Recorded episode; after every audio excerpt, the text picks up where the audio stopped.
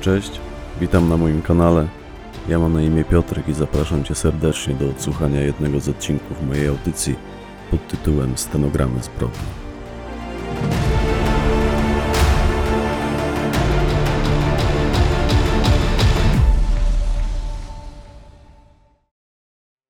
Bibi, część pierwsza. Fragment stenogramu zeznań świadka Mirosławy P. Jakie tam Bałuty, wysoki sądzie? Do Bałut to od nas jest z pięć kilometrów. Przynajmniej. I to w linii prostej. Nasze osiedle nazywa się Chojny, to jest dawna dzielnica Górna. Wcale nie trzeba na Bałuty jechać, żeby Sodomy i Gomory zaznać. Mało to u nas w kraju osiedli, gdzie nocą strach wyjść na ulicę, ile jest w Polsce domów, w których co noc rozgrywają się podobne sceny, gdzie rozegrały się podobne zbrodnie. To ktoś źle napisał, to by trzeba zmienić. Nie Bałuty, a Górna, dawna dzielnica Górna. A jaka to dzisiaj właściwie dzielnica, to ja sama nie wiem. Jak ktoś obcy pyta, to zawsze odpowiadam, że Górna. W każdym razie dzielnica Bałuty to na północy Łodzi, a osiedle Chojny jest na południu. Zresztą takich Bałut to w całym kraju istnieje przynajmniej kilkadziesiąt. Każde miasto, tak mi się wydaje, ma swoje Bałuty. Ja nie znoszę, jak ktoś ludzi szufladkuje, jak ktoś o Bałutach źle mówi, czy o samej Łodzi. Bo ja się na Bałutach wychowałam. Po ślubie wylądowałam na Polesiu, potem na Górnej, na Chojnach. Różne rzeczy dzieją się w różnych miejscach. To nie ma co na kwartały tego dzielić. Na ludzi trzeba dzielić, a nie na kwartały czy dzielnice. Nawet nie na województwa czy kraje, bo ludzie wszędzie są tacy sami. Są przecież ludzie i ludziska. Osiedle Chojny zalicza się raczej do spokojnych, a przynajmniej dziennikarze nie piszą o nim tylu bzdur, co o Bałutach. Fakt, tam gdzie ja mieszkam to same kamienice, wiele z nich mocno podniszczonych, sporo wręcz zrujnowanych, klatki schodowe popisane, poręcze powyrywane, bo kto w piecu pali, to wszystkim co mu w ręce wpadnie. Poręczy przy żadnych schodach nie uświadczysz, wzdłuż całej ulicy we wszystkich klatkach nie ma ani jednej poręczy, ani jednej sztachety w płotach. Żadnych płotów zresztą też już dawno nie ma. Drzewa rosnące w okolicy, wszystkie są pozbawione gałęzi. Sterczą tylko te kikuty, w nocy straszą i w dzień straszą. I na klatkach schodowych ani jednej żarówki, tylko góra śmieci. Ale tak się po prostu trafiło. Tacy ludzie tam żyją, biedni, z problemami. Miasto o nich zapomniało. I tak tam żyjemy. Ale do niedawna na nic szczególnie narzekać nie mogłam. Mówię, ja na Bałutach zostałam wychowana, łodzianką jestem z krwi i kości, na mnie nie robią wrażenia jakieś artykuły w gazetach, bo powtarzam, to nie miejsca są złe, tylko ludzie są źli, a pośród złych zawsze znajdzie się kilku dobrych. I u nas byłoby o czym pisać, choć to nie Bałuty. Miałabym pewnie o czym opowiadać, tyle że ja ludziom do okien nie zaglądam. Czasami ktoś się tam wydziera po nocach, pijaki jakieś się drą, młodzież jakaś hałasuje, ale do takich rzeczy to my jesteśmy przyzwyczajeni. Mnie wyłącznie moje życie interesuje, to czy jutro będę miała co wnukom do tornistrów włożyć, żeby mi głodne na lekcjach nie siedziały. Bo ja wnuki własne wychowuję, ich rodzice przed dwoma laty w wypadku samochodowym zginęli, moja córka Ania i jej mąż Łukasz. No przydarzyła się wielka tragedia naszej rodzinie, ale przejść nad tym do codzienności musiałam. Bo wnuki same sobie nie nagotują, ktoś się nimi zająć musiał. I dla wnuków żyję, i z nimi. Cudzym życiem się z reguły nie interesuje. Oczywiście, chciałabym dla nich lepiej, żeby w innych warunkach dorastały, ale cóż, tak wyszło. Ważne, że na dobrych ludzi wyrosną, bo już po nich widać, żadne głupoty im w głowie, tylko nauka i sport. Obaj, i Jantek i Radek w piłkę grają. I żyjemy tak sobie we trójkę, świata poza nimi nie widzę, mówię, do okien ani do talerza nikomu nie zaglądam. a i nie lubię, jak ktoś mnie zagląda. A już z pewnością do łóżka, jakby mi kto chciał zajrzeć, to już ja bym mu się dała we znaki. Tego to wręcz nienawidzę, jak kto gada, a ta z tym, a tamten z tamtą. Nie lubię, jak się pcha nos w cudze sprawy. Staram się w podobnych rzeczach nawet nie uczestniczyć. I wcale nie jestem zadowolona, że musiałam się tu dzisiaj wstawić. Mam nadzieję, że dałam sądowi tymi słowy wyraz mojego niezadowolenia. Na szczęście nie o sobie przyszło mi dzisiaj mówić. Nie mnie ta tragedia dotknęła. Ja wiedziałam, że tam bandyta w tej klatce mieszka, że on swoją żoną czy konkubiną kiedyś poniewierał, odeszła od niego zabierając dzieci, on się w narkotyki wpakował, a potem wrócił za kraty. Ja się tam wprowadziłam, jak on siedział, dlatego na początku go nie kojarzyłam. Widywałam go tylko w sklepie albo jak stał pot. Widocznie odsiedział już swoje, bo wyszedł. Ze cztery lata dzisiaj będzie, jak wtedy wyszedł. A potem znów gdzieś zniknął. Kilka razy znowu znikał. Ludzie mówili, że kolejny raz na odwyk go zabrano po tym, jak w amoku drzwi w swoim mieszkaniu siekierą porąbał. On ponoć mówił, że na opał, ale kto by dał mu wiarę, jak to w środku lata było, w wakacje. Policja go z siekierą w rękach zastała, jak te drzwi na klatce haratał, zabrali go i sąd go posłał na odwyk. Agresywny był przez te narkotyki, zagrażał i sobie, i sąsiadom, bo on ponoć i brał, i handlował. Na handel mu kto je dawał, a on sporo ich sam zażywał. I w głowie mu się potem roiło. Sąsiedzi się go bali, czasami słyszałam, jak ludzie mówili, że nieobliczalny był, on i jego kompani, bo tam największe menelstwo się pod tą klatką zbierało. Sama widziałam, jak on im jakieś zawiniątka z okien na sznureczku spuszczał, a potem oni coś do tego sznureczka podwiązywali i on to wciągał. Pieniądze chyba, ale nie wiem, nie chcę rozstrzygać po swojemu. Sąsiedzi mnie przestrzegli, jak go pierwszy raz zobaczyłam, żeby mu w drogę nie wchodzić, w pamięć mu nie zapaść. Ponoć pamiętliwy był, jak kto mu zaszedł za skórę, to mu potem do drzwi po nocach walił, do bicia się rzucał, z nożem albo siekierą w ręce. I on niedawno jakoś, zaraz przed tymi wydarzeniami, wrócił z kolejnego odwyku. Ale co z tego, wysoki sądzie? Mówili, że wciąż u niego można różne rzeczy kupić. Narkotyki, tytoń, spirytus. Mówili, że mieszka tam jak dziad, że on tam prądu nawet nie ma. Ale to ludzie mówili, a ludziom nie zawsze można wierzyć. Mówię tylko, co słyszałam. Aczkolwiek w ten brak prądu akurat wierzę, bo jak tam byłam u niego, to faktycznie światła nie było, butelki po wódce wszędzie się walały i torba, reklamówka do połowy tytoniem wypełniona, na stole leżała, obok talerza tego feralnego. No, melina tam u niego panowała straszna. Ja go od tamtej pory, od momentu jak ostatni raz wyszedł niby z tego odwyku, widywałam go kilka razy w tygodniu, jak pod rwa na opał schodził do tej swojej komórki właśnie. Zeszła zima, była niezwykle sroga przecież, a on praktycznie za każdym razem bez koszulki, a i w samych slipach potrafił tam pod rwa zejść. W slipach i w kapciach. Rąbał tam prawie codziennie drwa jakieś, to chyba palety były, potem znikał w drzwiach kamienicy. Czasami jak tamtędy przechodziłam, słychać było, że na piętrze, znaczy w którymś mieszkaniu tam u niego, też ktoś drwa rąbie. Ponoć on, ale to już mi koleżanka Dorota o tym mówiła, ja na własne oczy nie widziałam. Mówiła mi też, że on dalej narkotykami handluje, tyle że póki co sam nie bierze, że spokojniejszy jest niż był. O wnuki swoje się bałam, owszem, ale okazało się, że on od sąsiadów raczej stronił, nigdy ani mnie, ani ich nie zaczepił. Tym bardziej po tym ostatnim odwyku, jakby się wtedy uspokoił. Faktycznie chyba nie brał, a i sąsiedzi jego dzięki temu mocno odetchnęli. Wiem, bo też mi Dorota mówiła.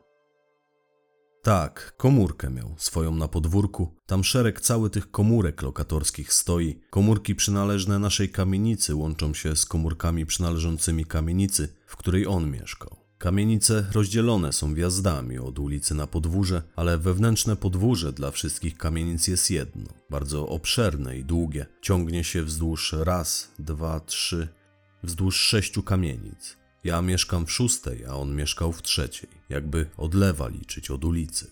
Stąd też naprawdę rzadko miałam okazję go widywać, bo on z mieszkania prawie w ogóle nie wychodził. Tylko jak do sklepu gdzieś szedł i z piwem jak wracał, albo jak te drwa pod komórką rąbał. Dawno wnukom zabroniłam mu tam pod oknami chodzić, od klatki nakazałam z daleka się trzymać. I tyle. i nic się nam nie przydarzyło. Moje chłopaki rozumne zawsze były, nigdy ich o nic dwa razy prosić nie musiałam, a w ostatnim czasie, to znaczy na miesiąc, dwa przed tymi wydarzeniami, on znów całkiem mi z oczu zniknął. Tym bardziej zdziwiona byłam, jak Dorota do mnie przyleciała, żebym z nią tam do niego poszła, bo tam chyba martwy siedzi. Ja myślałam, że jego w ogóle na osiedlu nie ma, że znów na odwyk trafił, czy coś. Nie, nie leży, siedzi. On siedział za stołem. Pierwszego marca to było, dokładnie pierwszego. Skąd wiem? Bo sąsiadka Zośka do Mopsu wtedy chodziła, ja ją chwilę wcześniej na ulicy spotkałam, pożaliła mi się, że znów jej mało dali, a ona zawsze pierwszego chodzi. I tak mi się utrwaliło w pamięci, że to pierwszy marca był, bo to też było dwa dni po moich urodzinach, stąd mi utkwił w pamięci ten dzień szczególnie. Co znaczy, że siedział. On siedział za stołem, jak my tam weszłyśmy. A weszłam pierwsza, bo drzwi lekko uchylone były, a ja do strachliwych nie należę. Dorota poprosiła, żebym z nią tam weszła sprawdzić, czy on faktycznie jest martwy, bo ona już wcześniej tam zajrzała, dobudzić go krzykiem od progu nie mogła, a potem jak się rozglądnęła, to w panice z tej jego kuchni wybiegła. Poprosiła mnie, żebym ja sprawdziła, to poszłam, żeby policji darmo nie wzywać, niepotrzebna nam policja na osiedlu.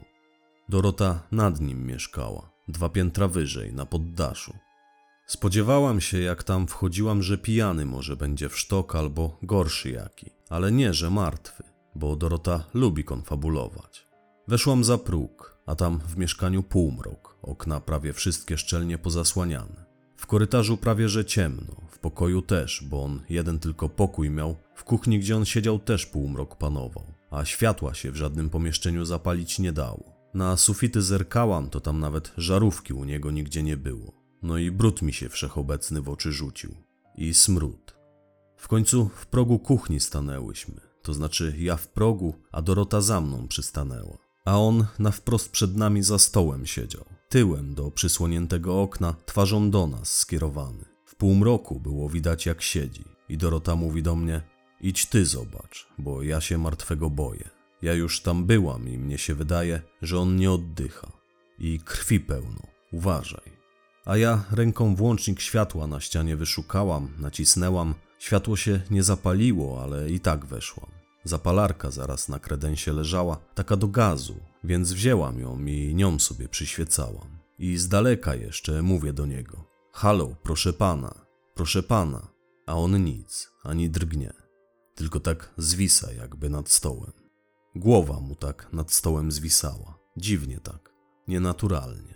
To bliżej jeszcze podeszłam, nie patrząc na niego, do okna najpierw. Zasłony odsłoniłam, one czarne jak węgiel od dymu papierosowego chyba. Aż obrzydzenie mnie wzięło, bo nieprzyjemnie ręką je było chwycić.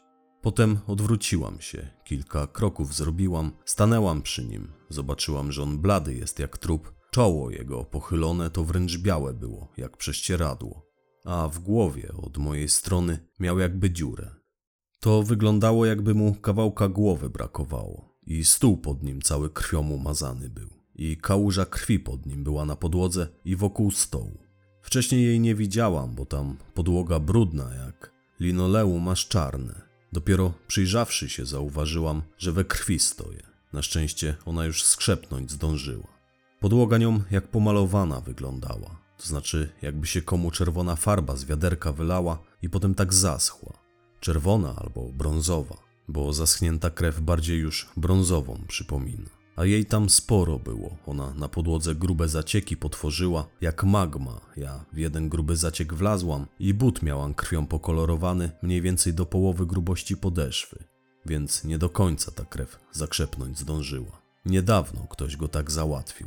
Tak sobie wtedy pomyślałam, patrząc na lep na muchy, co nad stołem z żyrandola zwisał. Cały był oblepiony. W żyrandolu też ani jednej żarówki, ale po co tam żarówki, jak on przecież prądu nie miał. Potem obeszłam go sobie dookoła. Serce miałam na ramieniu, muszę przyznać, ale obeszłam, bo ciekawość we mnie zwyciężyła. Bo jak trup, to przecież tym bardziej nic mi nie zrobi, prawda? No z takiego założenia zawsze wychodziłam, że jak kto pomarł, to już nikomu krzywdy nie zrobi. I naszło mnie, by przyjrzeć mu się dokładnie. Przyświecałam sobie cały czas tą zapalarką, Rękę jedną, lewą, miał za sobą do oparcia krzesła jakimś sznurkiem przywiązaną, a drugą na stole trzymał przed sobą, jakby opierał się trochę na tej ugiętej w łokciu ręce. Tam talerz stał przed nim na tym stole, on jakby go ramieniem obejmował. To wzięłam tę jego rękę prawą, potrząsnęłam nią, puls starałam się odszukać, ale pulsu u niego w ogóle nie było. On zimny był cały. Potem przyjrzałam się tej dziurze w jego głowie, ona jak rozłupana wyglądała. Ostrożnie odłożyłam jego rękę na stół i w kierunku Doroty ruszyłam. Ona dalej w progu stała, zaglądała stamtąd przez palce. Idąc w kierunku wyjścia zauważyłam, że siekiera się na podłodze wala. Cała jej rękojeść we krwi umazana była. Siekiera nowa chyba, rękojeść była z jasnego drewna, tylko tak jak mówię, we krwi cała umazana. Odłożyłam ja tę zapalarkę i wyszłam stamtąd. Powiedziałam Dorocie, że najlepiej będzie policję jednak wezwać. A ona rzekła, że sąsiedzi dzwonili, że patrol już jedzie, bo tam się ludzie już zaczynali schodzić. I po karetkę też ktoś zadzwonił. Tam już na klatce schodowej pół kamienicy się wtedy zebrało, ale do środka, żeby wejść podobnie jak ja, to odważny się żaden nie znalazł. Ludzie woleli zupełnie nie mieć z tym człowiekiem do czynienia. Wycofałam się z tego mieszkania, niczego tam nie ruszając, oprócz tej zapalarki i tych zasłon. Myślałam, że obejdzie mnie to, ale nie obeszło, bo ja potem drugi raz tam weszłam, zanim policja przyjechała, to ja dwa razy zdążyłam tam być. Ciekawość jakaś nieopanowana mnie zżerała, wysoki sądzie. Przepraszam. Ponownie go obeszłam, uważnie mu się przyglądając. Na drugą stronę stołu przeszłam, tej głowie jego pokierszowanej się przyjrzałam, a on dziurę miał w niej wyrąbaną i ten język tam w talerzu leżał. Śniło mi się potem to wszystko przynajmniej kilka razy, mimo że wtedy nie wiedziałam jeszcze, że to język był. W sumie nie wiedziałam co to, a i przyglądać się za bardzo temu się nie przyglądnęłam. Nie, do zlewozmywaka nie zajrzałam, wysoki sądzie. Nie przyszło mi do głowy, by w zakamarki zaglądać, bo tam wszędzie bałagan panował niemiłosierny. Jego tylko obejrzeć chciałam. Wcześniej człowiek takie rzeczy tylko w telewizji widywał albo czytał tylko w książkach o takich. Lubię kryminały i być może dlatego mnie tam aż dwa razy przyciągnęło. Ale nic nie zadeptałam. No tej krwi tylko trochę. Potem policjanta przeprosiłam, że to moja podeszwa w niej została odbita. I nie miał mi za złe. Kazał nam przygotować wszystkim dokumenty i zaraz jakoś luźniej się tam na tej klatce schodowej zrobiło. Fragment stenogramu zeznań aspirant Dagmary Kozińskiej, funkcjonariuszki Wydziału do Spraw Przestępstw Przeciwko Życiu i Zdrowiu Komendy Wojewódzkiej Policji w Łodzi. Wysoki sądzie, pierwszego marca zeszłego roku zostałam oddelegowana przez naczelnika mojego wydziału na osiedle Chojny, gdzie miałam podjąć się próby wyjaśnienia zbrodni, której ofiarą padł trzydziestodziewięcioletni Marek B., znany w łódzkim półświatku kryminalista i recydywista.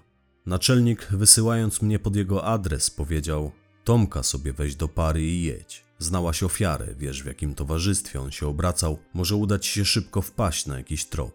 Jedź, bo on tam ciągle stygnie, mieli go nie ruszać, dopóki ktoś od nas się nie pojawi. To było około dziewiątej rano. Poinformowałam kolegę z komendy Tomasza Frankowskiego, że na polecenie naczelnika jedzie ze mną. Wzięłam radiostację, kluczyki do nieoznakowanego radiowozu i ruszyliśmy w drogę. Ja faktycznie znałam już wówczas denata, to znaczy zamordowanego Marka B. Kilka razy oskarżałam go w różnych sprawach. Podczas jednego z toczących się wobec niego procesów byłam oskarżycielem posiłkowym. Między innymi doprowadziłam do tego, że osądzony został przed sześcioma laty za rozbój. Niestety nie odbył zasądzonej kary więzienia, prawdopodobnie ze względu na zły stan zdrowia. Ja na Bałutach wtedy pracowałam w drugim komisariacie, młodą policjantką byłam, a on właśnie stamtąd pochodził i mieszkał w moim rejonie. I harcował też. Wielokrotnie miałam z nim do czynienia, bo to był typ człowieka, któremu ktoś soli nasypał do rany. Wszędzie go było pełno, a gdzie się nie pojawił, zaraz była awantura, potem zostawiał po sobie tylko zgliszcza. No strasznie był nieusłuchany, jeśli mogę się tak wyrazić. Nic sobie nie robił z kolejnych wyroków. Potem on się na Górną przeprowadził, a ja kilka miesięcy po nim do Komendy Wojewódzkiej. Tak przynajmniej wynikało z tego, co udało mi się później w jego sprawie ustalić, że jakoś prawie jednocześnie z Bałut się wyrwaliśmy. jak jego dane nam z systemu wyskoczyły, gdy się dowiedzieliśmy, że to prawdopodobnie jego zwłoki na nas czekają pod tym adresem, to naczelnik wyznaczył do tego śledztwa właśnie mnie. No i Tomka kazał mi sobie wziąć do pomocy. Niechętnie, bo niechętnie, ale przystałam na to. Zbyt wiele do powiedzenia zresztą nie miałam. Tomek specyficzny jest, mocno specyficzny. To dobry policjant, ale ciężko się z nim pracuje. Być może również dlatego, że to człowiek starej daty, prawie dwukrotnie starszy jest ode mnie i ma już sporo naleciałości, ma swoje zachowania, że tak powiem. Uciążliwe niekiedy.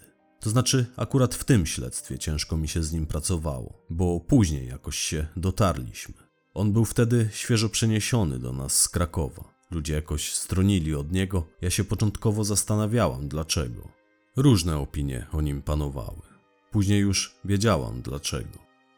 Sorry Tomek, że dowiadujesz się takich rzeczy tutaj na sali sądowej. Mam nadzieję, że nie będziesz miał mi tego za złe, ale jesteś specyficzny, sam to chyba przyznasz. Widział wysoki sąd? Tomek przyznał mi rację.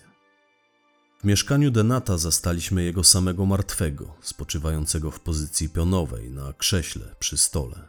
Na pierwszy rzut oka wyglądał jak ktoś zmęczony, ewentualnie jak ktoś, kto będąc pod wpływem alkoholu zasnął w trakcie libacji pochylony nad stołem. Jedną rękę miał skrępowaną, natomiast druga jego ręka, aczkolwiek była już sztywna jak całe jego ciało, lecz luźna w porównaniu do tej pierwszej, spoczywała przed nim na stole.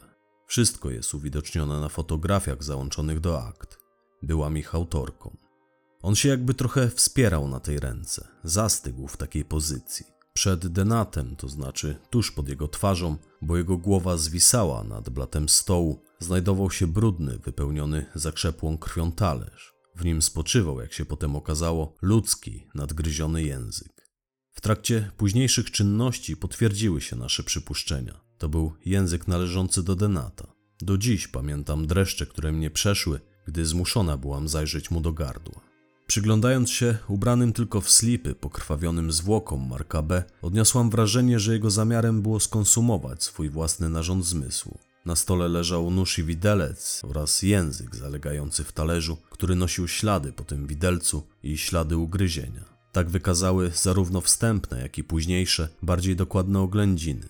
Wszystko wskazywało na to, że on ten język próbował spożyć. Tym bardziej, że w gardle Denata odnaleziono podczas oględzin przeżute fragmenty tego języka. Nabraliśmy wówczas pewności, że mieliśmy do czynienia z aktem autokanibalizmu. Dobrowolnego czy też nie, ale jednak. Jak się okazało, Denat miał również poderżnięte gardło, to znaczy jego szyja nosiła próby podrzynania, znajdowało się na niej kilka ran, wszystkie były zadane prawdopodobnie brzytwą, lecz były płytkie i według ekspertów nie groziły zgonem, to znaczy żadna z nich nie była też przyczyną jego śmierci. Kilka podobnych ran, również zadanych bardzo ostrym narzędziem w typie brzytwy, mężczyzna nosił na rękach i ramionach. Jego tam ktoś próbował chyba pokroić. Zgon Marka B., jak ustalili medycy, nastąpił nie w wyniku wykrwawienia, jak mogłoby się początkowo wydawać, a w wyniku uszkodzenia mózgu. Wszystko wskazywało na to, że Denat otrzymał cios w głowę siekierą, po którym doszło do jego zgonu, posiadał bowiem, mówiąc kolokwialnie, sporą dziurę w głowie. Tę siekierę udało nam się zabezpieczyć na miejscu zbrodni, spoczywała na podłodze pomieszczenia, w którym przebywały zwłoki, mówiąc ściślej kuchni. Były na niej ślady tkanek i włosy Denata. Pamiętam towarzyszący nam wszechobecny zapach stęchlizny, szczególnie w kuchni. I to, jak krzątając się po tym mieszkaniu, które chyba nigdy nie widziało remontu, pomagaliśmy technikom w poszukiwaniu i zabezpieczaniu śladów, w szczególności w kuchni i sypialni było ich sporo. Mój partner Tomek podszedł w pewnym momencie do znajdującego się tam w tej kuchni zlewozmywaka. Zrobił to prawdopodobnie chcąc dokręcić kran, z którego wciąż kapała woda i muszę przyznać, że wszystkich nas to silnie irytowało. Pracowaliśmy w ciszy i skupieniu, więc to kapanie było dość dobrze słychać, zwłaszcza w nocy, bo wszelkiej maści śladów było tak dużo, że nasze czynności tam trwały aż do późnej nocy. I było już koło drugiej. Tomek podszedł do zlewozmywaka, przykręcił ten cieknący kran, aż zaskrzypiały oba kurki, po czym wyjął z tego zlewozmywaka fragment czaszki Denata, który ktoś tam wcześniej umieścił. Ten fragment już był na szczęście sfotografowany, oznaczony i miał zostać zabezpieczony. Zanim Tomek włożył go do worka, uniósł ten fragment czaszki nad siebie i bardzo teatralnym tonem powiedział: być albo nie być. Oto jest pytanie. Mówiłam, Tomek jest specyficzny, to znaczy był, bo nie wiem jaki jest teraz. On niedługo po tym śledztwie przeniósł się do Warszawy. Już z nami nie pracuje w Łodzi. Ale jeden z techników to widział i kazał Tomkowi odłożyć ten odłupany fragment czaszki, zabezpieczyć jako dowód rzeczowy. A Tomek, wkładając go do worka, powiedział: tak, szanowni państwo, to była zemsta. Ten człowiek musiał kogoś solidnie wkurwić. Ja tam tylko raz zajrzałam do tego zlewozmywaka. Mnie takie obrazki nieszczególnie pociągają. Nie lubię ani widoku, ani zapachu krwi. Mdli mnie od jej zapachu i długo mam potem nudności. To jedna z rzeczy, która odstręcza mnie od tej pracy, aczkolwiek i tak bardzo ją lubię. Pamiętam, że silnie mnie mdliło, gdy przyglądałam się drastycznie pokiereszowanej głowie Denata. Cios siekierą, bo ekspertyza jednoznacznie wykazała, że śmiertelny cios zadany został znalezionym na miejscu zbrodni narzędziem służącym do rąbania drewna. Cios siekierą padł z góry, w jego wyniku czaszka ofiary została rozłupana na dwie części i tę właśnie mniejszą część, odłupaną, ktoś umieścił w zlewozmywaku. Rozmiar tej dziury w czaszce wskazywał również na to, że zadany Denatowi cios siekierą został wymierzony z dużą siłą, więc wstępnie podejrzewaliśmy o ten akt dorosłego mężczyznę, przy czym braliśmy pod uwagę, że sprawców mogło być też więcej niż jeden. Ciało Denata nosiło świeże ślady przemocy, bicia, duszenia, cięcia i przypalania papierosami, natomiast on nie należał do ludzi wątłych, to był dorosły, sprawny fizycznie mężczyzna, z pewnością stając się ofiarą brutalnej napaści starałby się bronić. Pojedynczy sprawca, nawet jeśli miałby to być rosły mężczyzna, mógłby nie dać mu rady, tak wtedy przypuszczaliśmy. Nie jest łatwo związać dorosłego, świadomego człowieka, aczkolwiek braliśmy również pod uwagę, że Denat mógł być pod silnym wpływem alkoholu, tam w jego mieszkaniu zabezpieczyliśmy sporą ilość butelek ze spirytusem i stąd jego siła do obrony mogła być ograniczona. Natomiast badania toksykologiczne wykazały potem, że w momencie śmierci był on praktycznie trzeźwy. W jego organizmie wykryliśmy za to sporą ilość substancji psychoaktywnych, popularnie nazywanych dopalaczami. Dużą ilość, bardzo dużą. I pewne ilości środków odurzających zaliczających się do tej kategorii zabezpieczyliśmy w wielu miejscach jego mieszkania. Ale to były raczej śladowe ilości. To wyglądało tak, jakby ich tam było wcześniej sporo, ale wszystkie potem zniknęły. To była melina, ćpalnia, Wysoki Sądzie. Denat był znanym w środowisku narkomanów dealerem, trudnił się również handlem spirytusem. On zresztą wielokrotnie był w przeszłości skazywany za handel tego typu towarami.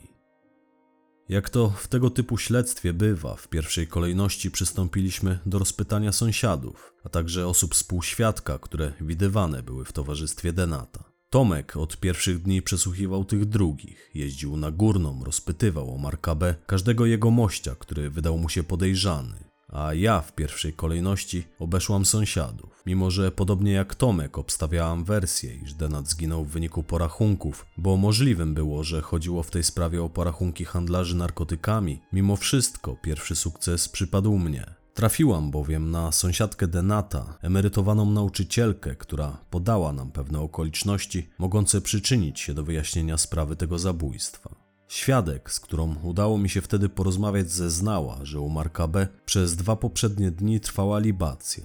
Nie wiedziała ani kto, ani ile osób dokładnie w niej uczestniczyło, ale była pewna, że w feralnych wydarzeniach brały udział przynajmniej dwie osoby. Zamordowany Marek B. oraz nieznana żadnemu z sąsiadów kobieta, której mowa i śmiech były słyszalne na klatce schodowej przez owe dwa dni. Sąsiadka Marka B. twierdziła w pewnym momencie, że w mieszkaniu zamordowanego mogły przebywać nawet dwie kobiety, bo wydawało jej się, że słyszy dwa różne kobiece głosy, natomiast pewności co do tego nie miała. Była za to pewna jednej kobiety, którą widziała aż dwukrotnie, gdy ta opuszczała mieszkanie ofiary, a potem do niego wracała. Kobieta ta miała być młodą, nie starszą niż trzydzieści lat, dość skąpo jak na panujące wówczas zimowe warunki odzianą, krótkowłosą blondynką, a z mieszkania Denata parokrotnie wychodziła, by między innymi porozmawiać z kimś przez telefon, a także skorzystać ze znajdującej się nieopodal kamienicy Sławojki. Potem ta kobieta wracała do mieszkania Denata i jak zeznała świadek, znów zaczynała tam wybrzmiewać Sodoma i Gomora. I tak przez dwa dni. Co dziwne, pozostałych sąsiadów w ogóle to nie ruszało. Większość z nich nie miała pojęcia, a przynajmniej tak zeznali, że nie byli świadomi, co działo się w mieszkaniu zamordowanego przez owe dwa dni. Nikt oprócz sąsiadki mieszkającej naprzeciw drzwi Denata nie słyszał żadnych niepokojących głosów.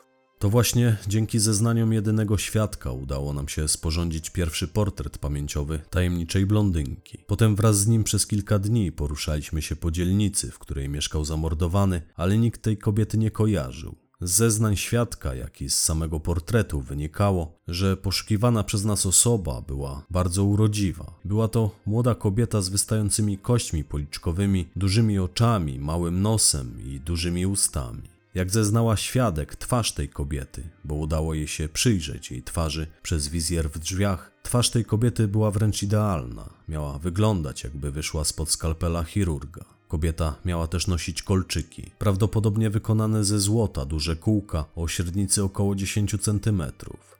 Takie, jakie ma dziś na sobie oskarżona. Podejrzewaliśmy, że Marka D. odwiedziła jedna z łódzkich kurtyzan. Zaczęliśmy więc je sprawdzać, przyrównywać ich twarze do tej z portretu pamięciowego. To była długa i żmudna robota. Zajęło nam to około tygodnia. Udało nam się wytypować do tej sprawy cztery kobiety, ale wszystkie miały żelazne alibi. Dlaczego kontrolowaliśmy akurat prostytutki? Ze względu na kilka aspektów, Wysoki Sądzie. Między innymi na zeznania sąsiadki, która stwierdziła, że z mieszkania Marka D. przez dwa dni niosły się na klatkę dźwięki libacji i seksualnych uniesień.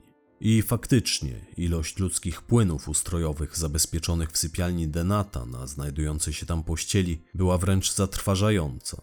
Łóżko dosłownie przesiąkło ludzkimi wydzielinami. No i włosów było na nim sporo. Zresztą w całym mieszkaniu zabezpieczyliśmy sporo żeńskich włosów. A ekspertyza potwierdziła, że należały między innymi do oskarżonej. Fragment stenogramu zeznań oskarżonej Kamili S. To przez tę cholerną pracę w banku nabawiłam się nerwicy. A w nerwach po co się sięga? No przecież wiadomo po co. Tym bardziej jak kogoś stać. A mnie było stać, Wysoki Sądzie. Tyle, że miałam po narkotykach próbę samobójczą w dniu, kiedy straciłam pracę w banku. To było wysoce eksponowane stanowisko, wstyd mi było przed rodziną i znajomymi. Jakiś tydzień wcześniej prezes wszedł do mnie do gabinetu, akurat w momencie, gdy rozciągałam kreskę na biurku. Oczywiście zauważył to i bardzo się zbulwersował, ale wydawało mi się, że sytuację udało mi się zażegnać. A on odczekał tydzień, ja akurat już byłam na takim głodzie, że znów brałam, bo po tej wpadce na kilka dni przestałam, ale potem brałam znowu, w domu i w pracy. I zajęta byłam swoimi obowiązkami, gdy prezes wszedł do mojego gabinetu z dwoma policjantami. Mieli ze sobą test narkotykowy. Wynik był oczywiście pozytywny i tego samego dnia trafiłam na bruk i na oją.